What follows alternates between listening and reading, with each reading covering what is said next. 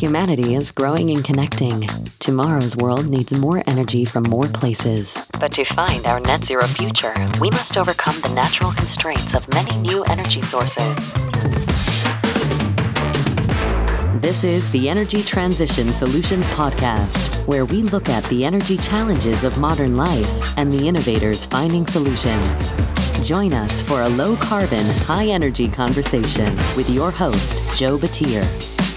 This views of the host are his own and should not be viewed as those of any business, corporation, or government entity.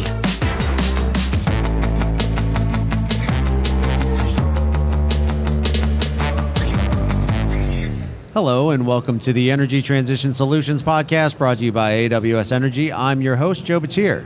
This is the show where we bring you low carbon, high energy stories from the people solving the energy challenges of modern life. I am recording here at NAPE. We are live for those listening and not live for those listening to the recording.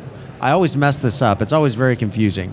But I do want to give a big shout out, a big thank you to Caterpillar and NAPE, where deals happen, for the podcast pavilion where this episode was recorded.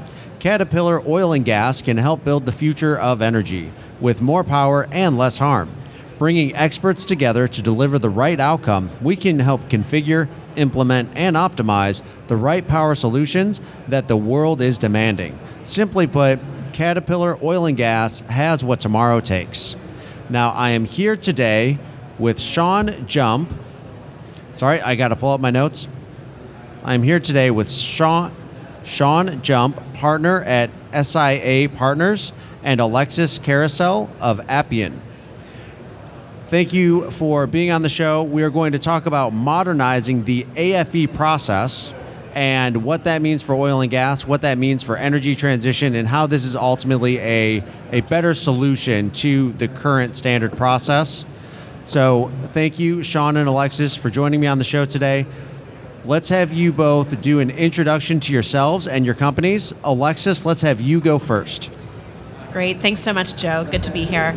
Um, so, yeah, I work with Appian. We're a tool to automate uh, any business process. So, a lot of flexibility in what we do, um, which centers around connecting disparate data sources and systems that companies use today in a manual capacity. So, we help automate that and remove those manual tasks, connect the data, and enable better decision making and better visibility across core business processes. Um, so really happy to be here at NAPE. Uh, we've worked with uh, with OGGN in the past and have a partnership with SIA Partners and Sean here. Um, like I said, we can automate any process, so we often rely on uh, organizations like SIA to guide kind of what are the industry's biggest challenges and how can technology address those. Great. Thank you for that introduction. And now, Sean, let's hear your background and a little bit about it's SIA Partners, not SIA Partners. Not SIA. And okay. one one quick correction: I'm not a partner at SIA Partners. I am a managing director. So I don't want to get crucified by my partners when they hear that.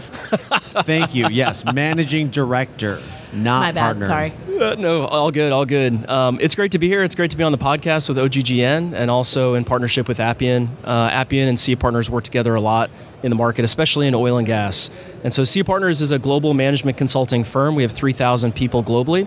Uh, we've got an energy practice here in Houston where we focus on energy transition. We focus on uh, emerging technologies like quantum annealing, and a big part of our our practice is related to automating business processes. Part of that being with with Appian.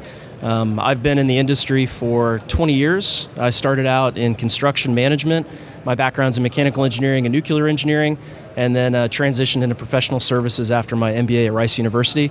I've mostly been focused on research and analysis and implementation of emerging technologies for big industry problems. So, how do you manage debt financing for a big oil and gas company? How do you manage that while creating green energy and hitting your compliance records? How do you manage bringing in a good technology and managing change around bringing in technology? And so there's a lot of those areas that we focus on from the strategic perspective and then also from the implementation side. That is that's exciting to hear about because it it starts with understanding the management and being able to basically understand the process and make the process itself more efficient and then going that next step with automation with Appian and going from understanding the best way to do the process to now making it faster and more automated and more digital. I want to start a little bit, I guess, a little bit further up because we're focused on AFEs here.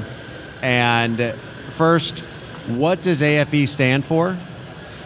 Because I'm I'm a geologist, I'm in the ground, and and I do a lot of subsurface work, and there may be others out there like me that don't know AFE. So let's hear it from from one of you. What is it? Yeah, so if you're in the if you're in the dirt, if you're a rock jock, you are uh, light years ahead of where the AFE sits. The AFE is really at the very tail end of all of the analysis of the production reserves that you could have. It's a financing instrument that you use to actually fund the drilling, completion, and production of a well. So AFE stands for Authorization for Expenditure. Um, it's one of the most used practices within an oil and gas company to move things from budgeted area to actually be spent. And so it involves accounting, it involves engineering, and it involves upper management. Those three parts of the organization speak wildly different languages. You'll have engineers and geologists that want to create an AFE that's got 100,000 line items on it. You've got accountants that want 200, and you want management that wants four. And so getting everyone on the same page and having a unique AFE process for each one of those three unique groups that speaks their language is a transition for the industry that's happening now. Wow. And I can see how complicated that can be when you uh, start off with a very granular, every individual item, every individual thing that you're putting in, down to kind of very, very large buckets of labor, equipment I'm buying, travel expenses, or whatever big, big things there are. And of course, we're talking about money here. I think it's important to point out that right now, inflation, commodity prices, everything's kind of going through the roof. And it seems like a little bit, a little volatile, a little out of control. How do you see the industry reacting to these high commodity prices at the moment? Uh, that's a great question. Uh, to sum up the answer, I would say differently. Usually in oil and gas, when commodity prices are high, everyone is incentivized to drill. They want to hire as many drilling rigs as they can. They're bringing in contractors, they're expanding their business.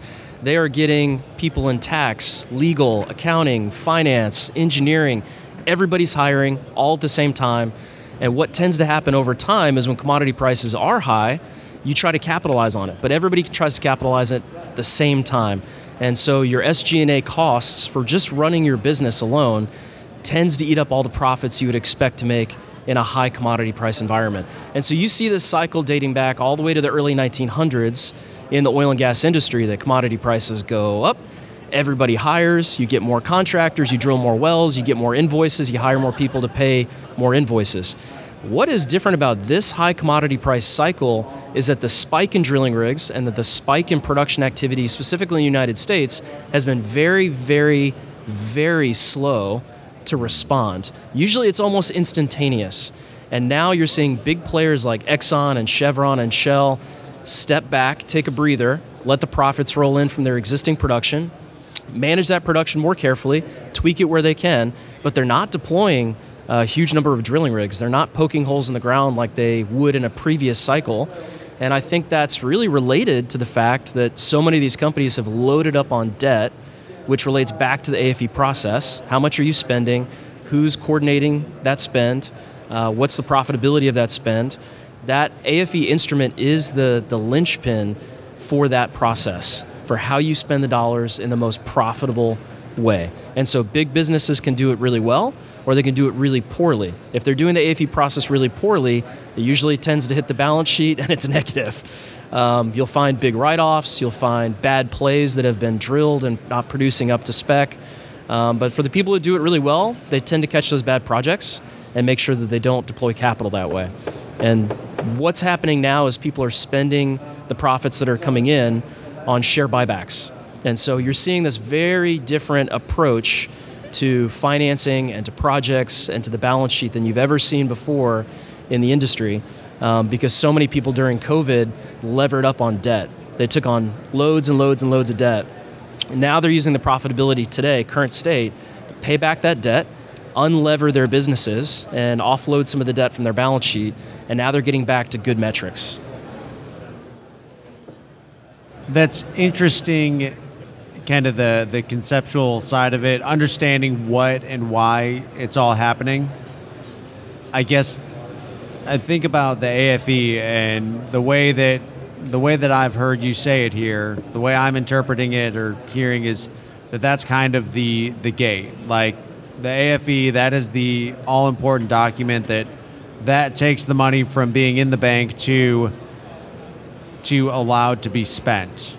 I guess is that is that true or like why where does the AFE fall in and why is it so important in oil and gas companies doing business? Yeah, it's a great question. It's it's really the connective tissue from the business to engineering. So engineering can look at tens of thousands of wells, but within that velocity of how they look at those wells and where they're placed and what the costs are to actually bring the well online and produce oil, um, it's very different for the business side, right? They have to have a commercial market for the, the oil or the gas to go to. They have to have partnerships in place. Transportation needs to be there. So the AFE is the culmination of the world of engineering and the world of the business, how to operate the business. And so just because you can put 10,000 wells into a basin doesn't mean you should put 10,000 wells into a basin. And so the business is really charged with understanding the economics behind those wells, picking and prioritizing the best producing wells, and then capitalizing on that by funding those projects and bringing those wells onto the market. And this can be not only just for oil and gas wells, this is for midstream companies, they use it for new pipelines. They use it for uh, downstream companies for capital improvements on their facilities. The AFE is the connective tissue between engineering and business. And so and it, has to be a live tool, right? I mean, I think that's the challenge that we've heard when we talk to organizations about their current process. It's that they're working in these different siloed systems. They don't have that real-time visibility across all those different functions that you described: the, you know, accounting, engineering, operations, legal, et cetera. Nothing's live. Uh, no, you know, without a, a, a tool to facilitate that, the information becomes instantly dated. That's exactly right. I mean, if you if you look back at history, Henry Ford had just completed the assembly line. It was a brand new thing. Oil and gas was really in its beginning infancy in the United States, and so he influenced dramatically the way that oil and gas operations was set up to begin with. Highly skilled people in highly skilled roles doing very siloed activities, just like Henry Ford's assembly line. And so you still see that today. Companies that are operating at scale, you can spend your entire career at a super major as a project manager and manage four projects, right? Wow. Huge scale, very specific skill sets, doing the same things day in and day out. So sometimes it's difficult to get people to communicate across those lines of service, those boundaries, without a good technology that allows them to do that, that empowers them to do that, and look into the projects themselves and start make better decisions from any part of the business. Yeah, and I was I was thinking as as you both were talking about we're talking about 10,000 wells right now as this as this hypothetical example, and there are companies with with 100,000 wells out there. And one big question and, and things you hear others talk about is of those 100,000 wells or those 10,000 wells, which are the most profitable? And it's really hard to be able to walk up to even the engineers that are in charge of those wells and to be able to get that number. But as we talk about making these digital and live and and something that you have at your hands and is a process that you're continually monitoring, now you can all of a sudden say, okay, let's pull up the 10 most profitable wells. And it's a lot easier to look at the balance sheet and predict which ones are going to be good.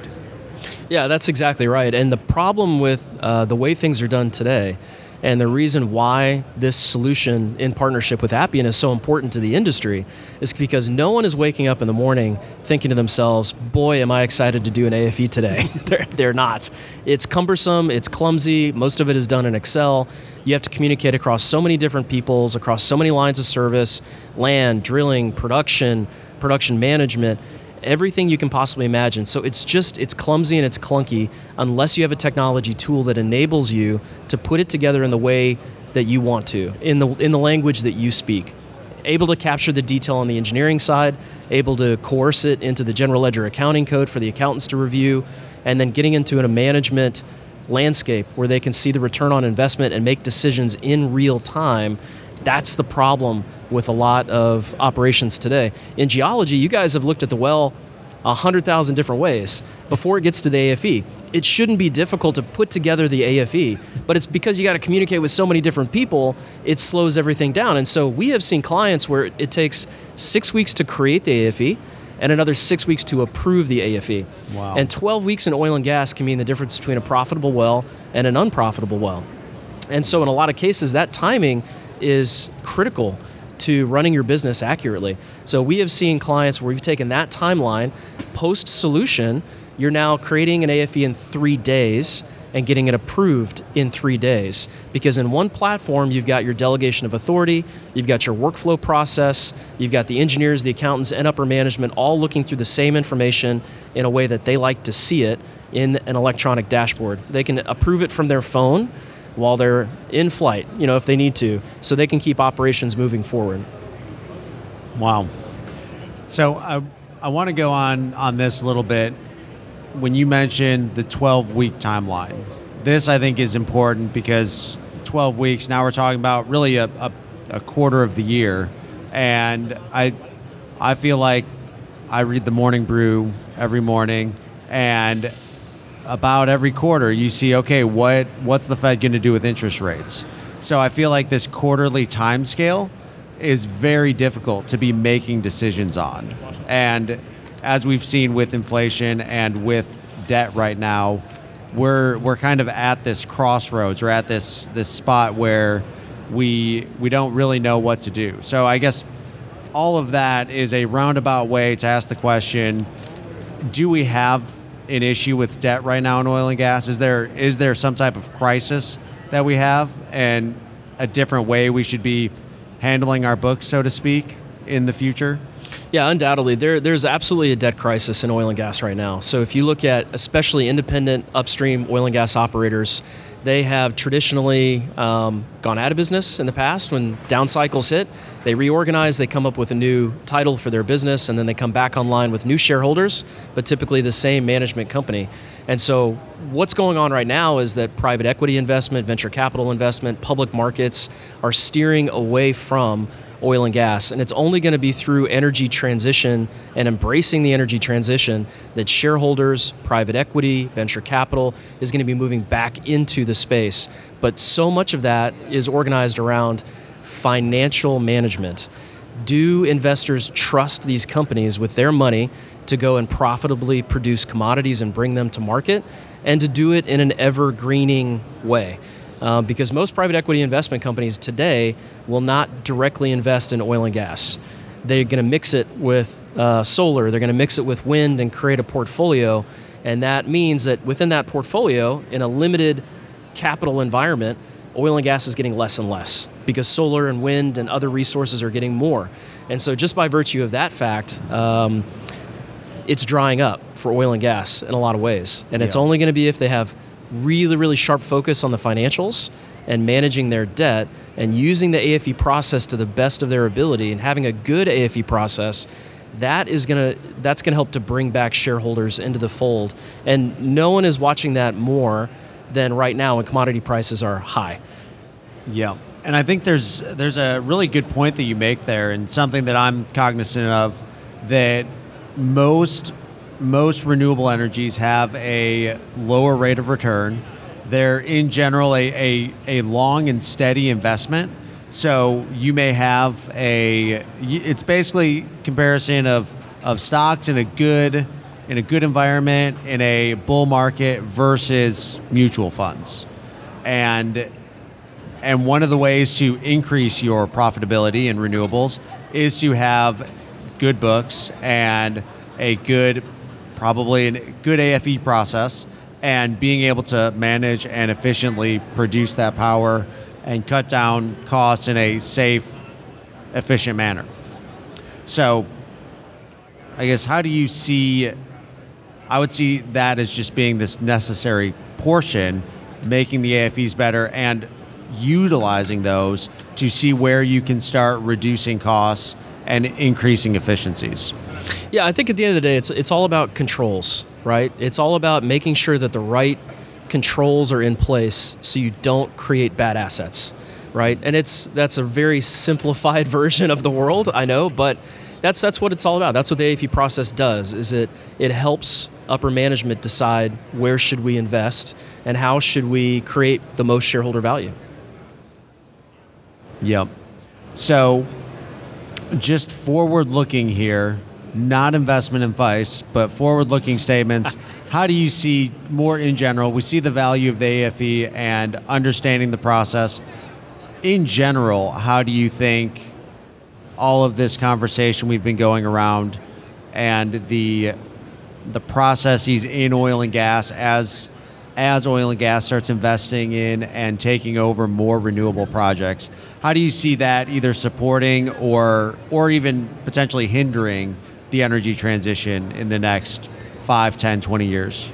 So I think the energy transition is interesting, right? And I think that a lot of oil and gas companies understand that investing in solar and wind and hydroelectric and carbon capture technology, it's really based on how the government is giving them subsidies to walk into these types of projects. The subsidies for domestic oil and gas exploration really got cut out in a lot of the last couple of legislative actions that have passed. Um, the incentive for exploration in the United States for oil and gas has gone away in a lot of cases. Um, there used to be a way to write off your exploration programs. A lot of that has dried up and gone away. Um, so they're being forced to consider other technologies. But as they are transitioning into developing new types of projects, because the projects that are being developed today, the skills are very transferable to building, right? They understand infrastructure, they understand the leasing, they understand how to bring things to market. And so that is a fantastic skill set which enables them to get into wind and solar and all kinds of different projects and be successful if those projects can be economically competitive with generally drilling oil and gas wells. And the reason why Appian's got it right and what they're doing is because the future of oil and gas is going to look very different. It's less people overall, it's more production, and it's more profitable operations. And leaning down operations happens in a couple ways, usually during a downturn, right? People are going to be let go, there's natural attrition. But what you're seeing in general is that younger people are trending away from energy companies and they're trending towards technology companies. And the only way that we're going to be able to reel them back into the industry and bring in some of the young guns that understand technology and want to use and leverage emerging technologies is by helping oil and gas companies transition in the right way, help them have a mission and a goal that connects with younger generations, and help them to develop the technologies that are going to allow them to be agile and lean and informed about their decisions in the future. And I think there's a big part of having a younger generation in your business that they need to feel empowered, they need to understand why decisions are made. And Appian's platform is a great way to do that. It's uh, transparent. It allows people to connect the dots visually on a process. Who does it go to next? Who am I waiting on approval? How do I manage this project effectively? And in an environment where a lot of the um, old guard has retired or is currently retiring, there's no one around you to help you train and understand your role. Uh, these platforms are going to become the most imperative investment that oil and gas companies are looking at in the near future. Yeah, that's great. Now, Alexis, I have a question for you.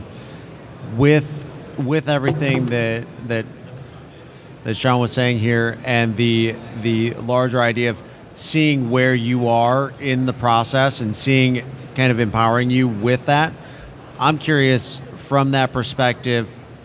Do you see a way or the future of being able to almost show how your impact kind of drives a larger storyline for the company in terms of either decarbonization or something something in the process of how you can start improving the company's position as a whole.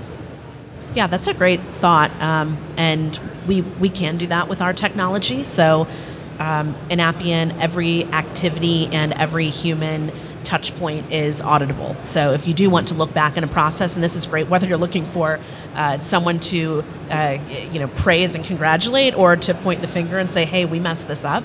Um, somewhere along in the AFE, we, we do enable that. So I like your positive spin on it that we're looking at how to celebrate people. But um, yeah, it's it's all auditable. We can also help companies be more predictive with the way that they operate. Look at um, kind of lessons learned from the AFE, from um, uh, you know different decisions that were made, maybe things that were missed in the process, and improve in the future, even if we're talking about equipment health, um, look at um, you know how to be more more predictive with um, with maintenance or with um, kind of operational models, things like that. So a lot of capabilities in um, how we give that visibility across the process and really how we can help companies leverage this massive amount of, of data that organizations are now collecting.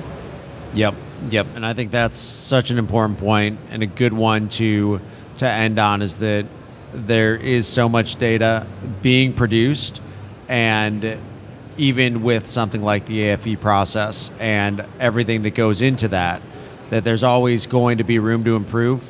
And the more data that we can look at and see and and understand, that's where we can start making those improvements. So thank you both for joining me on the show today. Before we sign off, is there anything else that you would like to say? Big shout out to Alexis, and uh, thank you so much for the invite to be on the OGGN podcast. And um, one more short take on the green energy side. I would say it's getting ever increasingly difficult to be in compliance with a lot of these like state government regulatory agencies on how you get credit for green energy. Appian's a fantastic uh, tool to use to help you understand that process and to be compliant with that and take the true credit. Thanks for lending your expertise, Sean. Thanks for having us, Joe. Yep, absolutely. And we'll have to dive in deeper another time when we're not when we're not holden to a schedule. So thank you again for joining me on the show today. Thank you everybody for listening and joining us here at NAPE. If you're enjoying all of these shows, go to oggn.com. We've got plenty of other shows. I've got other shows. We've got so much you can listen to and learn more about our great industry. And until next time, remember to keep it low carbon and high energy. Join us again next week for another low carbon, high energy story on the Energy Transition Solutions Podcast, a production of the Oil and Gas Global Network. Learn more at oggn.com.